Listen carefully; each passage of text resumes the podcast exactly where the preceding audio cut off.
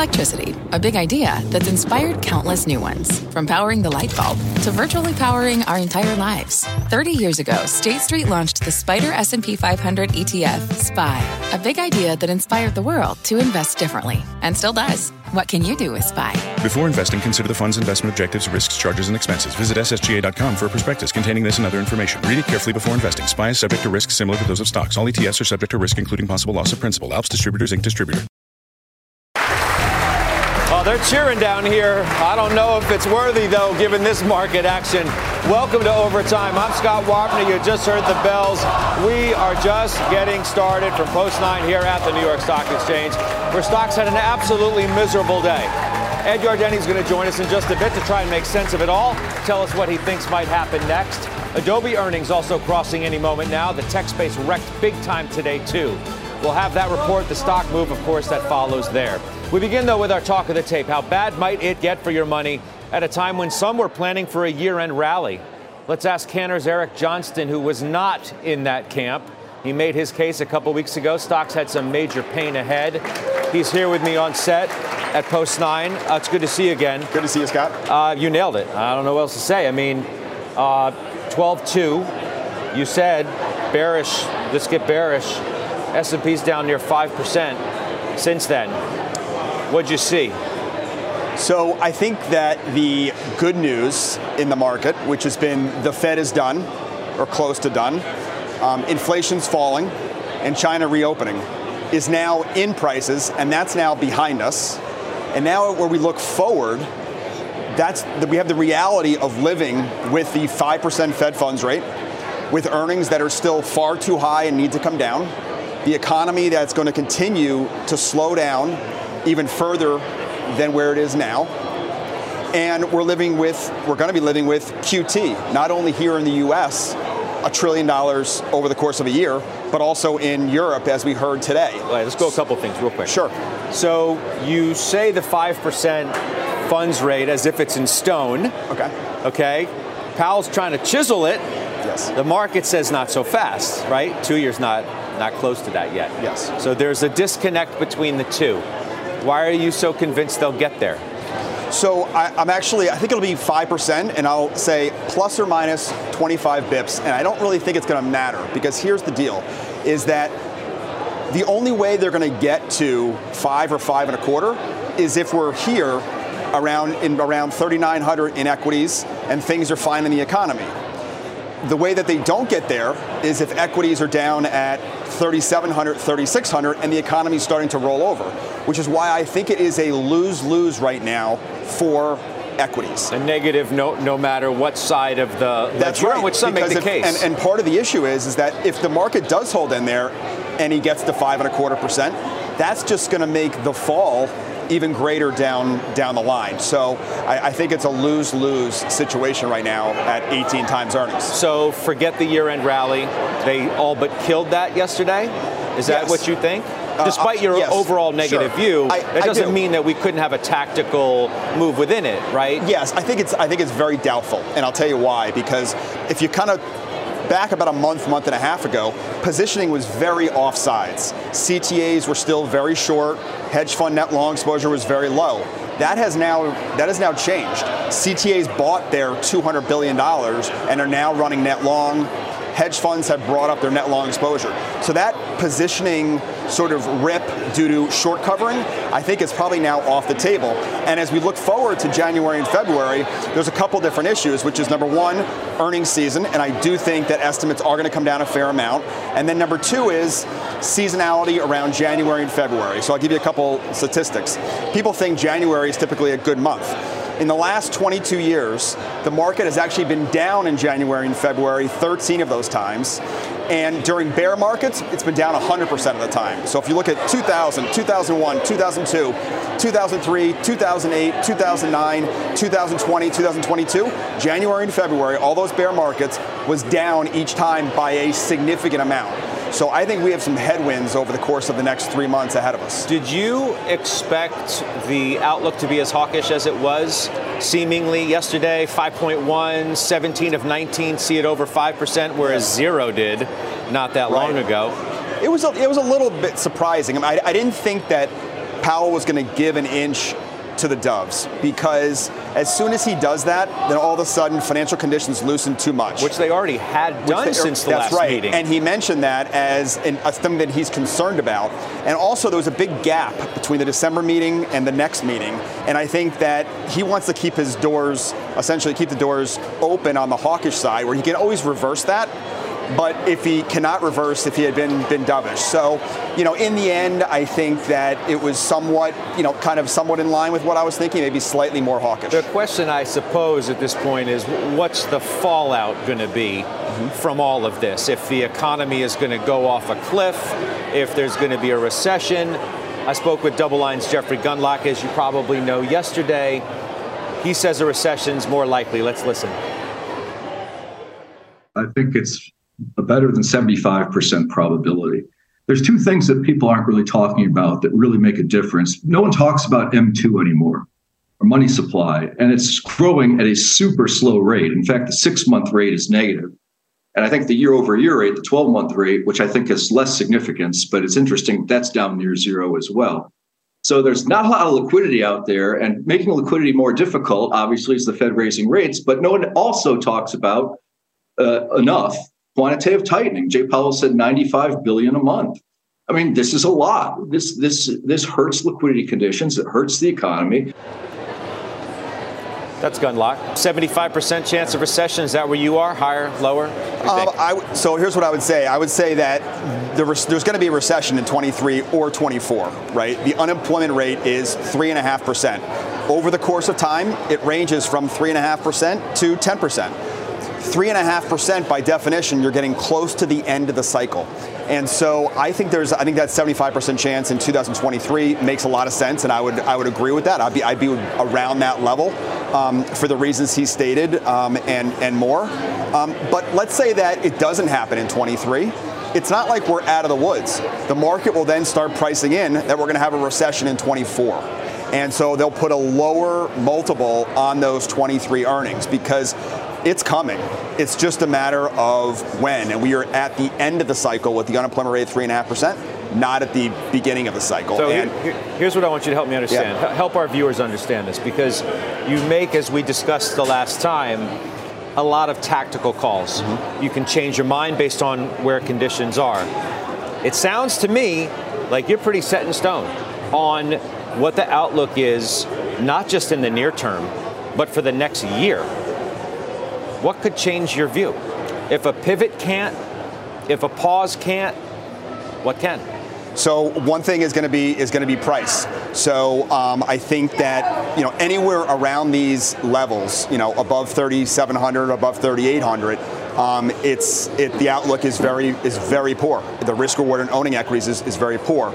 Um, once we get down to the 3,600, 3,500 area, then we have to see what the conditions are on the ground, and that's something that I'll be you know reassessing at that point because price and what where do we stand? You know, one of the things that is ahead of us are these estimate revisions that everyone's talking about, and it's very hard to own a stock when you know that estimates are going to be going down. It's very ho- hard to own equities when you know the economy is going to get worse.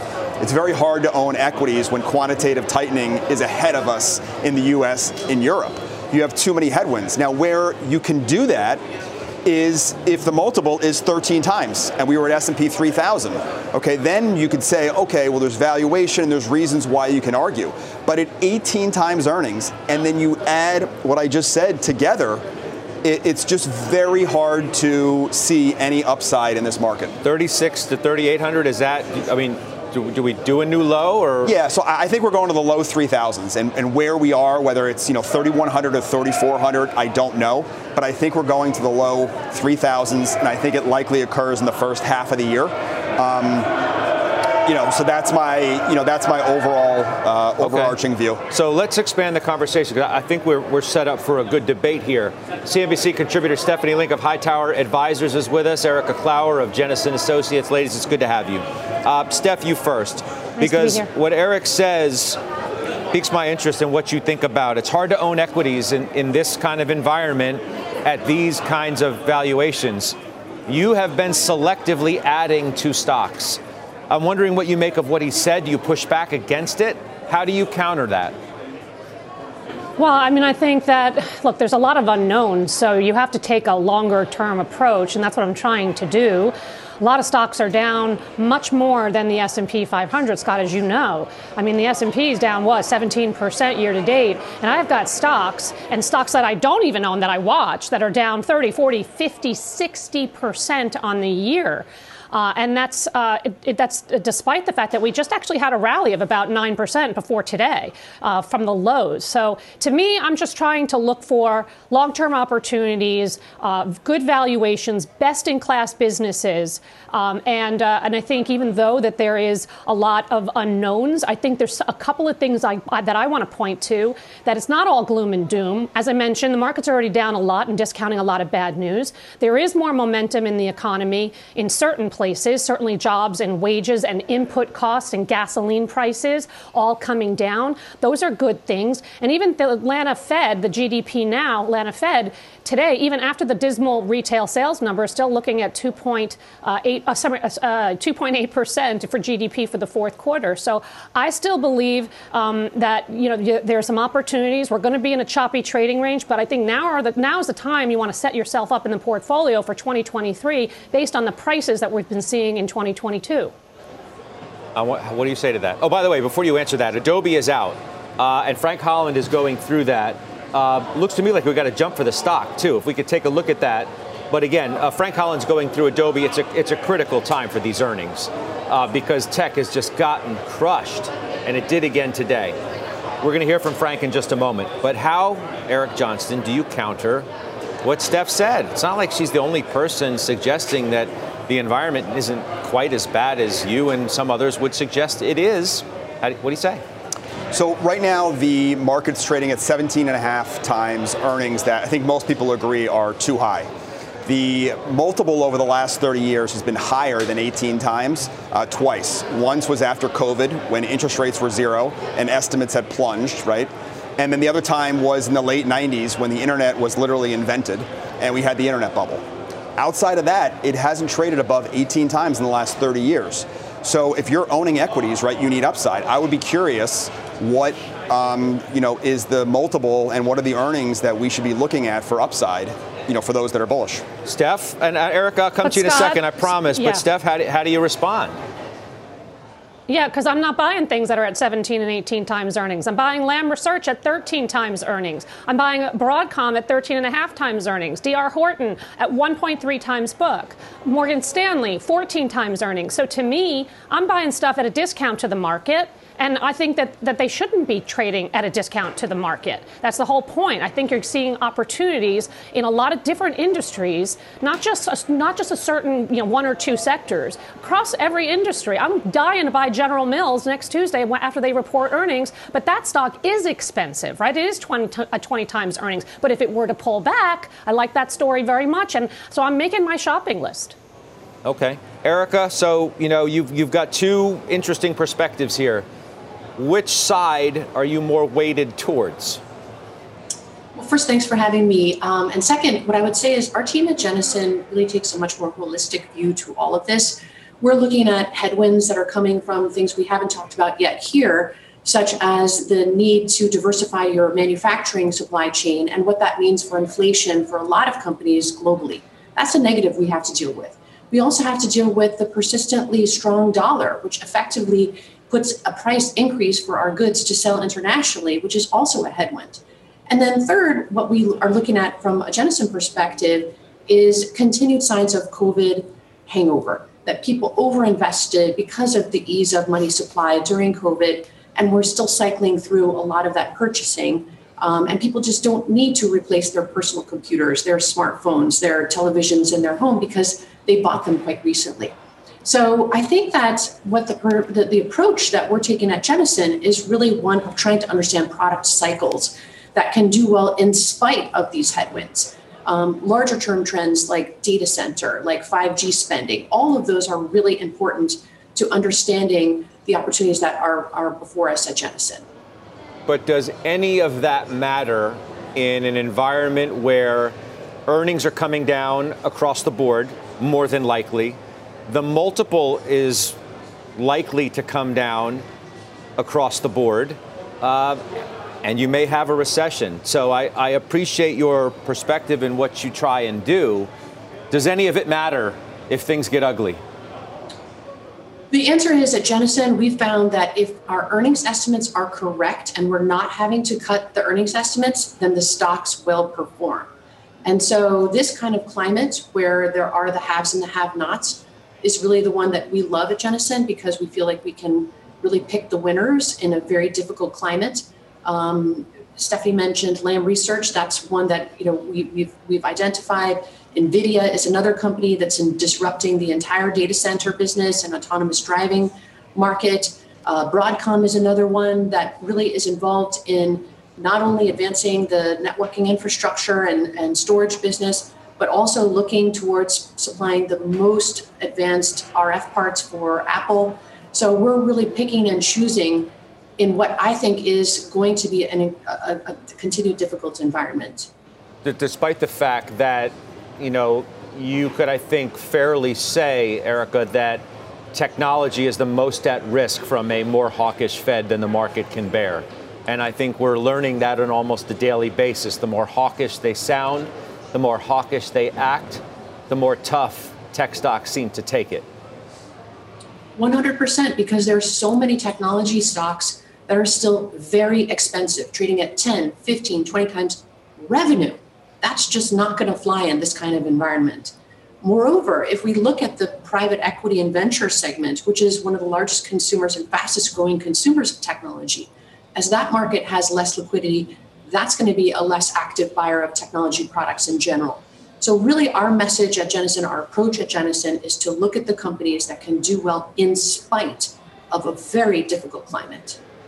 Okay. So, Eric Johnston, um, I want to know what you think about what Steph said, right? She she agrees with you, right? I mean, she also says she's not looking for stocks that are in her mind richly or too richly priced. She's looking for ones that are bargains at 11, 12, 13 times. What's wrong with that for a longer term investor? I mean, she's not a you know quick tactical in and out sure, person. Sure. I mean, I, you know, I would argue that you know Morgan Stanley at 14 times. If if the S&P goes from 17 to 15 times, Morgan Stanley's going to 12 times and that there'll be correlation within uh, you know within the market. Um, and so that's one of the you know that's one of the issues that's been facing investors all year is that correlation has been very high. Um, you know, there clearly there are individual names for sure that you can pick and choose out there. Um, you know, for me on, on the short side, I happen to think that cyclicals are have significant downside right now. Um, that's one of our highest conviction thoughts is being, um, you know, underweight, short, however you want to phrase it, uh, industrials and financials. Um, and I think this is it's one of the you know great opportunities heading into a weaker economy. Steph, here we go. I'll give you the last word, but I mean this is what purely makes a market, right?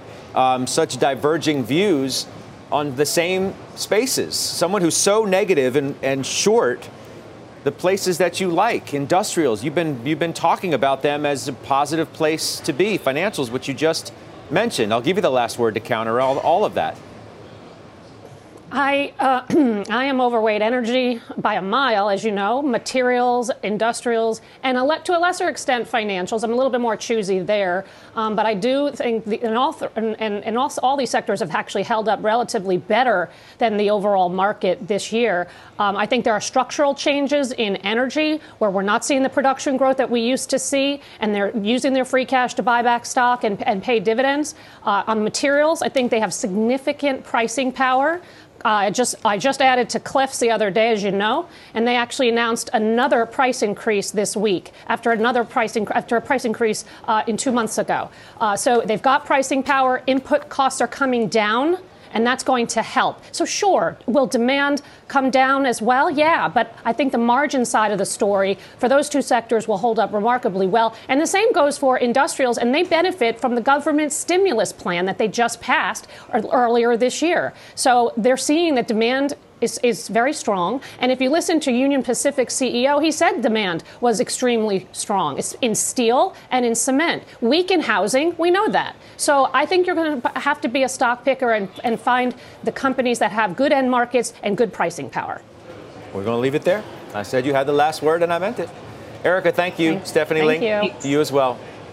And of course, uh, Eric, I appreciate it very Scott, much. We'll you. see you soon. Adobe earnings, I did mention they're out. Stocks moving. Last check, it was higher. Frank Holland has the numbers and uh, more on that move. Frank?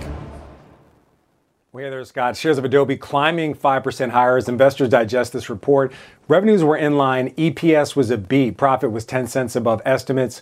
Adobe makes about 70% of revenues from di- digital media business. So a really key metric for both demand and customer retention is digital media ARR. That slightly beat estimates.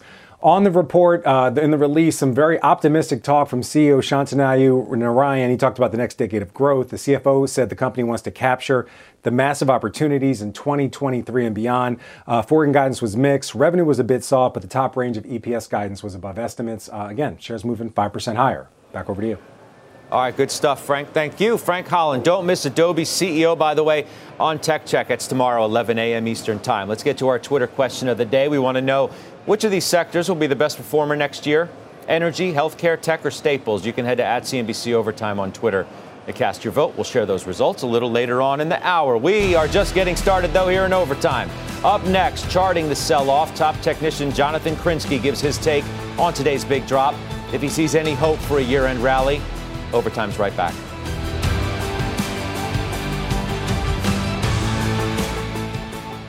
From a flat tire in the city to a dead battery on a distant drive, AAA is partnering with T Mobile for Business to accelerate response times and get more drivers back on the road fast. Our nationwide connectivity powers location telematics, so AAA's fleet can find stranded drivers quickly while being fully equipped with the in vehicle tools to have answers when they get there. This is elevating the member experience. This is AAA with T Mobile for Business. Take your business further at T Mobile.com/slash now. When it comes to your finances, you think you've done it all saving, researching, investing. Now you can take those investments to the next level with Yahoo Finance, our sponsor today. I have an investment account with Schwab and a 401k with Fidelity, and I use Yahoo Finance to consolidate them so it's incredibly easy to manage. They've been helping great investors like you for over 25 years. So whether you're a seasoned investor or just looking to level up, Yahoo Finance can simplify things, putting all your tools and data in one spot. Yahoo Finance takes a 360 degree look at the financial news cycle from breaking news, original editorial perspectives, analyst ratings, independent research, and customizable charts. They've got you covered. You can see all of your 401k and other investments by securely linking your brokerage accounts. Yahoo Finance gives you insights and helps you see your wealth in its entirety. That big picture perspective helps smart investors become even better. For comprehensive financial news and analysis, visit the brand behind every great investor. YahooFinance.com, the number one financial destination. YahooFinance.com. That's YahooFinance.com. All right, we're back at overtime. Stocks selling off sharply today.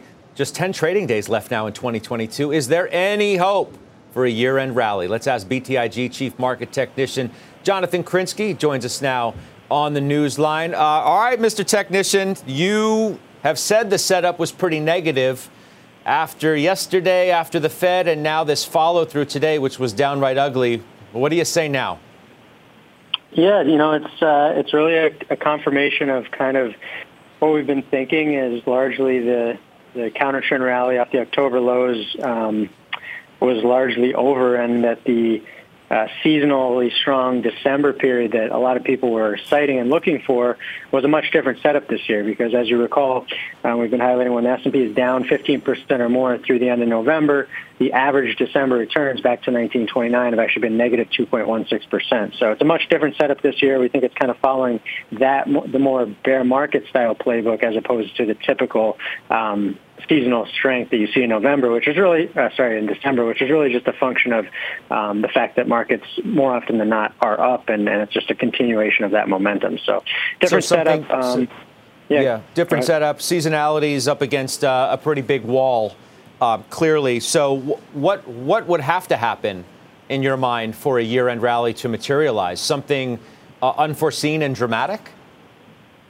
Yeah, I mean, I think uh, the issue is you know you're running running out of uh, out of shot clock here, right? You said 10 days left, and you know the catalyst, the upside catalyst in our view was this week.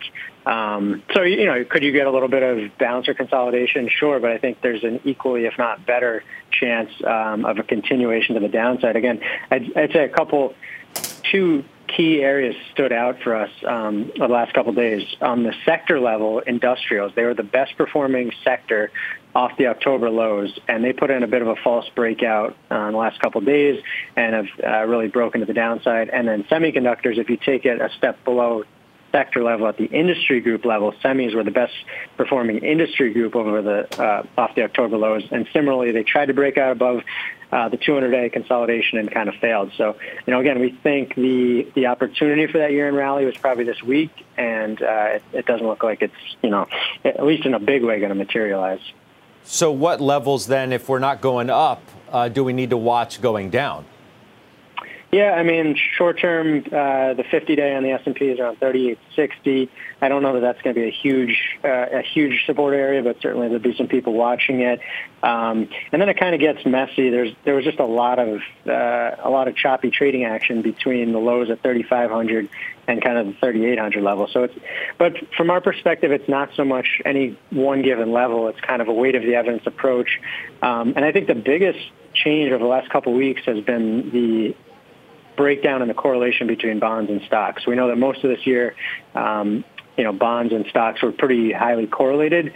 Uh, over the last mm-hmm. couple of weeks, that's shifted, and I think that's because the market is uh, shifting its focus from uh, inflation and the Fed narrative to potentially the, the economy narrative. And, ah, um, okay. and you notice that today with, with bond yields down big and stocks down big. So that's that's really the focus. I was going to ask you going in. Yeah. Sorry to sorry to interrupt you. Lastly, though, I was going to I was literally going to ask you at that at that moment when you were saying that. Um, so if yields keep falling, it's no longer a positive for stocks, is, is, what you're suggesting. It becomes more of a negative because of worries about recession. Yeah, I, th- I think that's right. We've been kind of, highlighting three and a half percent level in the ten-year yield. Um, you know, we actually thought that it would hold, um, but we thought that if it didn't, it would be because of those fears and, and, therefore probably more of a risk off sign. I think that's what you're starting to see, um, you know, the last couple of weeks. Jonathan, we'll leave it there. I appreciate your time very much. That's Jonathan Krinsky, BTIG's chief market technician. Coming up, are recession fears overblown? Ed Yardeni says the case for a soft landing is still intact. We'll press him on that call next. From pit lane to podium, the Las Vegas Grand Prix is providing fans a race day experience at the speed they deserve with the help of T Mobile for Business. Our 5G advanced network solutions are powering race day operations with event wide connectivity. From streamlined gate entry to an immersive app, giving fans blazing fast access to the sport they love. This is accelerating innovation. This is the Las Vegas Grand Prix with T Mobile for Business. Take your business further at T Mobile.com slash now.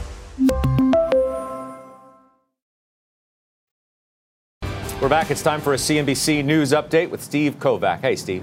Hey there, Scott. Yeah, here's your CNBC News update at this hour. The Pentagon is sharply increasing the number of Ukrainian soldiers it trains. The target is about 500 per month, nearly twice current levels. The training will include instruction in advanced tactics and weapon systems.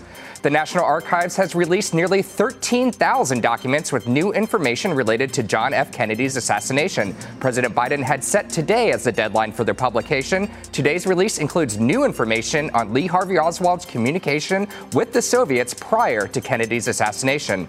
And a new study says Parkinson's disease cases may be severely undercounted. New Parkinson's diagnosis may be 50% higher than current estimates. Researchers analyze insurance claims and population growth figures to come up with the higher case numbers, which could help increase funding and care for disabling disease. Scott, I'll send it back to you. All right, Steve, appreciate that very much. That's Steve Kovach. Stocks falling hard in today's session as recession fears hit Wall Street. But despite the Fed signaling higher rates for longer, our next guest says a soft landing is still in the cards. Joining me now, Ed Yardeni, president of Yardeni Research. You know, Ed, you've been making this case for a while, and I'm wondering yeah. if it's becoming harder to have conviction on given what Jay Powell said yesterday. I think it's a re- reasonable concern uh, given uh, what Powell said and also given today's uh, data, particularly retail sales. We sold off very hard on the retail sales number. Uh, but you know, the Atlanta Fed uh, did revise down their uh, GDP tracking model for the fourth quarter uh, from over 3% to 2.8%. But what's fascinating is they didn't cut the growth rate and consumer spending all that much. They cut it, I think, from 3.7% to 3.4%. I think it's because a lot of the weakness in retail sales was in pricing. You know, consumers had a buying binge in the past couple of years, and now inventories have piled up and companies have had to discount their inventory. So I think that's a good story in terms of inflation coming down. And I think they are selling the merchandise. And so I think the unit sales are going to be pretty good. Housing, we've got some real weakness in single family, but multifamily is doing extremely well. Uh, Stephanie Link's and others on your show have pointed out that there's a tremendous amount of fiscal stimulus in the pipeline, uh, much more so than we've ever had uh, in the economy. Usually, stimulus comes uh, late in a recession, early in a recovery. We've never had this kind of stimulus in front of what everybody fears is going to be a terrible recession. Yeah. Let me ask you this Was the Fed more hawkish in its outlook yesterday than you expected?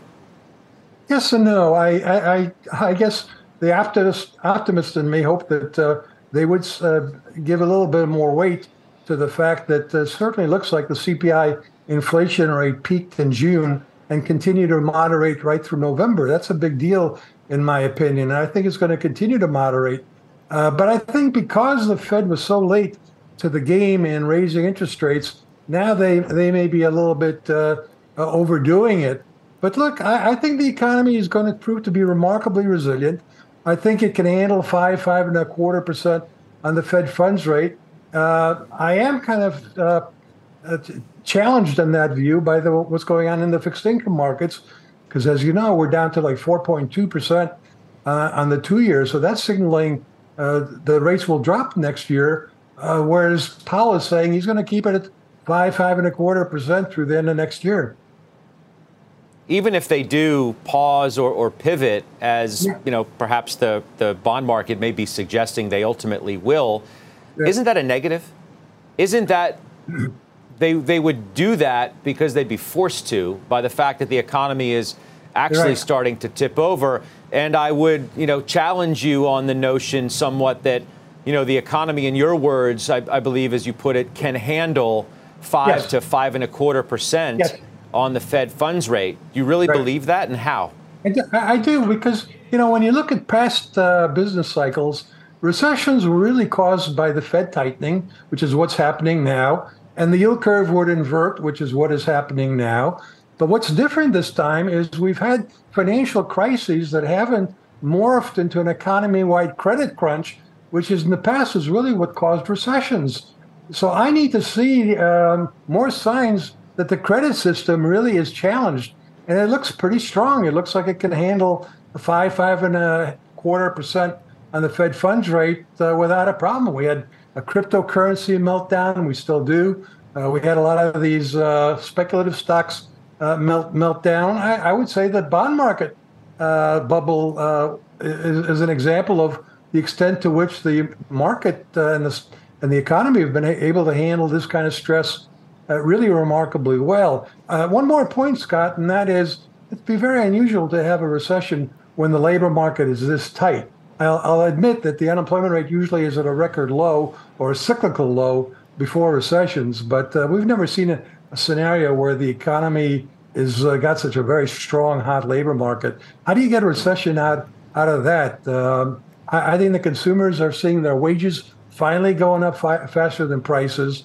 I think the payroll employment remains strong. I think the consumers will well, continue to spend. They're just pivoting to be- services because it's a lagging indicator, as as you well know, and the more leading indicators are more negative than the job market Correct. would suggest the economy is. Yeah, let me just say the uh, payroll employment is one of the four components of the index of coincident economic indicators. But you're absolutely right that in February of this year, the index of leading economic indicators peaked, and it's been falling right through November. And uh, that is a concern because it has, has an awfully good record of anticipating recessions. But I think what's missing, as I said, is the financial system is in much better shape this, this time around, and I don't think it's going to trip up the economy. We'll leave it there. I appreciate the back and forth in the conversation, Ed, very much. That's Ed Yardeni, Yardeni Research. Up next, some rare green arrows in today's sell-off. Believe it or not, there were some. The home builders holding up despite recent weakness. But with the Fed signaling even more rate hikes are ahead, is there bigger pain coming for the housing trade? We'll discuss with former Pulte Group Director Bill Pulte next. Housing stocks, they actually did well today as interest rates fell, but the sector is still, as you know, under severe pressure due to Fed tightening and concerns about the overall economy. Joining us now is Bill Pulte. He's the CEO of Pulte Capital, a former director at Pulte Group. His grandfather founded Pulte Homes. Welcome. It's good to see you. It's been a while. Great to see you, Scott. So you do, um, not just because your you know your namesake um, company have a good idea of what's happening in housing. What, what's your read on what we see. Despite the stocks doing well today in a down tape, it's ugly out there. It is, and I think it's going to be a tough road to hoe. I think it depends on what part of the market you're in, which geography you're in. If you're in the southeast, for example, you're doing better. If you're in the first-time home buyer, you're doing better. Uh, Pulte Homes, for example, is big in the move up. I think that's going to be pretty tough. I mean, people are not going to want to leave their three percent mortgage rates to go into these higher interest rate environments with these high-priced move-up homes. So I think it's a tough road to hoe ahead. What's a mortgage rate number that, you know, when, when it got to, you're like, uh oh, we, it, we, got we've got problems. When it went up about two to three hundred basis points, you start to say, okay, this is really affecting the monthly payments that the average person has to pay. And I think you start to see it in traffic, then you really see it in traffic, then it flows through to cancellations, then you see it in orders. And I think you've kind of seen that all flow through the system. I mean, Lennar just posted today, and their orders are down, you know, materially. How much more do you think prices have to fall? Well, I think it's not so much about prices falling. Unfortunately, we still have this kind of inventory issue in the country, and a lot of it, in my opinion, has to do actually with zoning more than it does inventory. I mean, a lot of these local municipalities do not want to build a lot of these subdivisions and stuff. So I think prices are going to stay pretty stable on a relative basis. Even if we have a recession, because it seems like that that would almost be a extraordinarily heavy lift for prices not to come down more if the economy weakens even further. I think they could come down. It just depends what's the quantum, right? So uh, if you have a very bad recession, absolutely. But if you have a moderate recession, you have still high inflation. We have seen prices, by the way, in the cost of goods sold going into homes come down, lumber, et cetera. Yeah. Um, are you pl- are you think there's going to be a recession or no? I do. I do. But just a shallow one? I think a shallow one. I think there's just so much money out there. I think that it, as it pertains to housing, for example, if they can get interest rates under control, uh, you know, people need to buy homes in this country. Period. Yeah, I mean, we have seen rates obviously come down as as yes. you know overall rates have come down. Let's pivot to another story. This this battle you have going with with the company itself and the not chief, really the company. Well, it's the chief yeah. operating officer, but by virtue of that the company is, is sort of involved. Can you shed some light on what are rather wild accusations that you have levied against the chief operating officer of Pulte? Well, it's not wild, or it's wild for us as people to look at it and say, could somebody be really doing this? But we've been tracking it for many, many months. This has been going on for years. This guy's the number two now in the company. He's running this bot campaign, as far as we can tell. Okay, and we've got pretty good forensic proof on this, which is going to be proven out in the suit. I'm hoping Pulte Homes does the right thing. Okay, this isn't about the company in terms of. I don't think that they're behind these bot attacks. I mean, you know, I could be proven wrong because the COO is very close to the CEO Ryan Marshall. But I'm hoping that's not the case. So I hope they do the right thing. So you you you have you have sued the chief operating officer in his individual capacity, yes, of Pulte, and accused him of waging a Twitter bot campaign against you incessantly against my grandfather, the founder of Pulte Homes, and me, as well as other members of the Pulte family. You know, I care very much about Pulte Homes, and this type of nonsense should not be going on in a Fortune 500 company, especially an executive of a Fortune 500 company. So, you know, if I have to do what I had to do, you know, we in 2016 we turned around the company with Elliott Management. If I have to make a statement that says this is the type of conduct that's not appropriate for an executive, I hope the board does the right thing. They've hired a law firm I don't think that the law firm, I think the law firm's conflicted. It's King and Spalding. They're very close with management. We need a new law firm. It needs to be investigated. And, um, you know, Pulte's a great brand, and our family's a great family, but he's accusing family members of mine, so it's very personal, of crimes, uh, you know, uh, all kinds of crazy stuff. This should not be going on in a Fortune 500 company. So you tweeted, this gentleman's name is Brandon Jones. I'm suing the hell out of Mr. Brandon Jones. He brings scandal to Pulte Homes by running Twitter bots to smear me, the Pulte family, undisclosed tweets about Pulte stock, and we have evidence of attacks against some of you. This ends today. The company itself says, and this was a statement to CNBC just a few moments ago, quote, We have no comment on the litigation against the company executive. Separately, we're conducting an independent investigation to ter- determine the facts and whether there has been a violation of our company policies. As I said, they're sort of wild ac- accusations, obviously, against uh, an executive of a public company. I agree. Do you have evidence? I you have- proof. I These have- are just accusations, and they're potentially damaging, if not embarrassing, ones at that. They are embarrassing, and you know one of the things that they do is they this gentleman allegedly is attacking my followers for not being able to afford a Pulte home. Okay, I mean this is a sitting COO, and this is all this will all come out. But you can't be doing that kind of stuff. That's crazy. Again, allegations. Well- Let, let's keep, let's keep it at, allega- at the allegation level, because Sure. that's pretty much what it is at this point. Correct? Well, we have forensic evidence, and again, you know, I got to be careful because it's ongoing litigation. We have forensic evidence that points that ties certain things to his email, that ties certain things to other profiles that he's done. We sent a notice to the board, and believe it or not, the bot started deleting things. Okay, so. There's going to be a lot of stuff that's going to come out. I think we feel very, very strongly about it. right, so, we'll- you know me. I mean, we're, you know, if we say something, we're going to stand behind it, and we wouldn't have taken this step if we couldn't get it to stop. We'll see where the litigation goes. I appreciate you being here. Thanks, Scott. All right, that's Bill Pulte uh, joining us. Coming up, we're tracking some big stock moves in overtime. Christina Partsinevelos is standing by with that. Christina? Yeah, we've got more executives fleeing Credit Suisse and one food stock on the move after reaffirming its full year guidance. Lots more details coming up right after this short break. All right, welcome back. We have a news alert on Sam Bankman Fried. Kate Rooney has some new details. Kate? Hey, Scott. So we just got a new filing out from the bankruptcy court in Delaware about FTX here. It looks like they're preparing to list four assets for auction. The first one is Ledger X. This is their derivatives platform, an FTX subsidiary. Another Japanese subsidiary they're looking to list, European subsidiary, and then an API platform also owned by FTX. So the latest in the bankruptcy and we're supposed to also get a hearing tomorrow and get a little bit more detail on this, but looking to raise some cash. It looks like John Ray, the current CEO, has talked about trying to offload some of the assets. We know FTX was quite acquisitive, and uh, Sam Bankman-Fried was doing a lot of M&A in his time as CEO. We've also got a headline here, Scott, from Reuters. Former FTX CEO Sam Bankman-Fried has made a new bail application before the Bahamas Supreme Court. That again is from Reuters. We reached out to Bankman-Fried's lawyers as well as the Supreme Court there. No comment, but he is being held in a correctional facility, we know, in Nassau. His lawyers appear to be fighting uh, the extradition to the U.S. He also um, they he was denied bail because he was a flight risk, but we're reaching out on that, Scott. We'll uh, let you know if we hear anything on that. Back to you. All right, I appreciate that. Yep. Kate Rooney, thank you so much for that.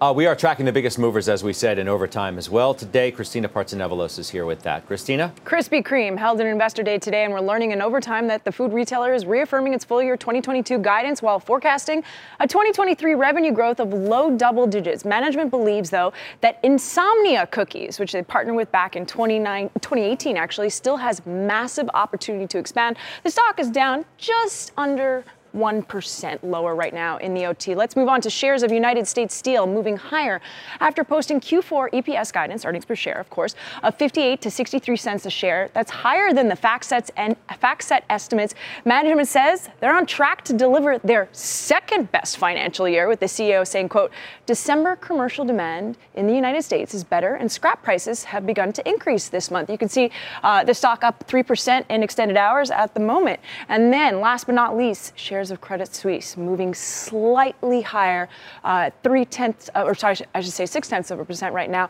on a Wall Street Journal report that the bank has lost two managing directors only weeks after losing another executive from the private fund group. The bank has struggled as of late. They had announced cuts back in October, and you can see it went up a little bit higher. Then they announced cuts in Japan, uh, China, I should say, in November, and so we saw a little bit of an increase. And they're planning on raising billings to recover from previous losses. The stock slightly higher in the OT. Scott. All right, we'll keep following that story too. Uh, thank you very much. Thanks. We will see you soon. All right, up next, we have much more in today's Tech Wreck. The NASDAQ dropping 3%. Top tech money manager Eric Jackson. He tells us how he's navigating the sell off the stock he's buying. We'll do it next. All right, so the results of our Twitter question. We asked what will be the best performing sector in 2023. Tech is your winner. Interesting. One tech stock has been getting crushed lately. Tesla hit a 52 week low today. now down some 52% in the past year. Shares finishing the day higher despite the broad market weakness. Tesla CEO Elon Musk, who's been a seller of that stock, our next guest, though, bought more. Yesterday, in fact, Eric Jackson, he's the founder and president of EMJ Capital. He joins us now uh, on the phone as you, as you see there. Why'd you buy more? Well, Tuesday, Scott, was the biggest volume day trading Tesla stock of the of the entire year. They traded 175 million shares even when the CPI was up in the morning and everything was up um, within the first half hour, Tesla was one of the first stocks to go negative. Didn't make sense. It's not been trading with the market for the last few days. I thought something was up. So there was some big seller out there. It, it ended up being Elon, and you know now the selling is done, at least for the short term. And typically those are those are good opportunities to buy. How do you know it's done for the short term, right? I mean, when you say the selling was was Elon, um, you could have you said that before. You know, you could have said that before and before and before again. How do you know this is it?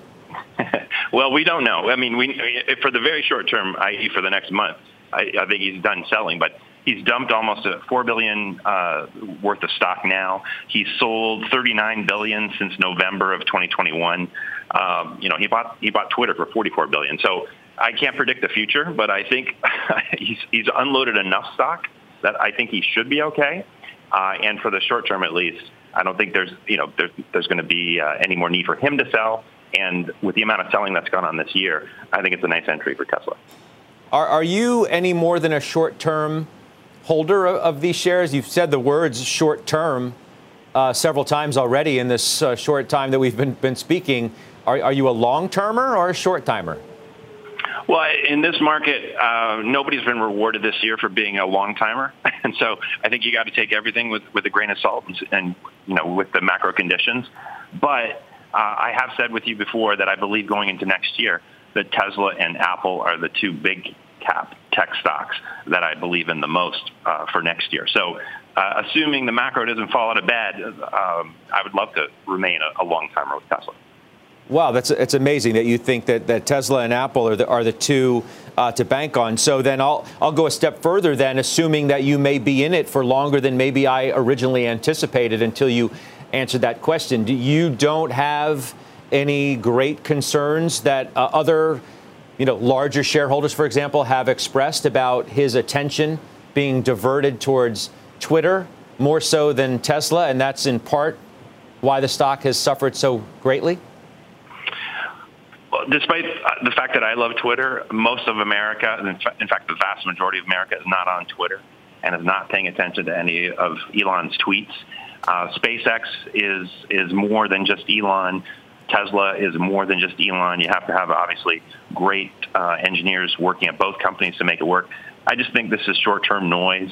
Uh, the recent criticisms of him that's going to be forgotten. Tesla is is still a great car company that a lot of people are still going to want to buy going into 2023. So I, I think this is short-term noise. Let me ask you about tech more broadly before I let you go. Um, certainly seems to be the most at risk. It has been to higher rates and a much more aggressive uh, Fed, a higher for longer scenario, if you will. Uh, isn't that a problem going into the new year? It's a problem for sure. in 2022, it's been a huge problem for tech. Uh, I am optimistic, like the polls, like you know, that, you mentioned right off the top, that uh, you know the fact that tech has taken such a beating this year probably sets it up as a you know contra indicator for for one that's going to do the best in 2023. Um, but uh, you know, I'm I'm in the Jeremy Siegel camp. I mean, I think the Fed's totally off base with with their direction. They're over tightening. It's going to hurt in the long term. Um, but eventually, they're going to realize that that we're going to reverse and tech, like just like they were the first into this mess, they're going to be the first out of it. Whether that is deemed to be a positive for the market, uh, I, I, suppose we shall see. Uh, Eric, I appreciate your time very much. Be well. We'll talk to you soon. That's Eric Jackson of EMJ joining us there with an interesting call. Not only buying Tesla in the last couple of days, but thinking that Tesla and Apple are going to be the leaders for tech next year. I'll see you all tomorrow. Have a great evening. Does it for us here in overtime. Fast money begins right now. The spirit of performance defines Acura, and now it's electric. Introducing the all electric ZDX, Acura's most powerful SUV yet. While what powers their cars may change, the energy that makes Acura never will. Crafted using the same formula that brought them electrified supercars and multiple IMSA championships, The ZDX has track tested performance that packs an energy all its own. With a premium Bang & Olufsen sound system and up to 313 mile range on a single charge, and a Type S variant with an estimated 500 horsepower, the ZDX is everything they said electric could never be. It was built with the driver in mind, just like Acura's been doing since the beginning. We could talk all day, but the only way to experience this electric performance is to drive it yourself. Unlock the energy and order yours at Acura.com.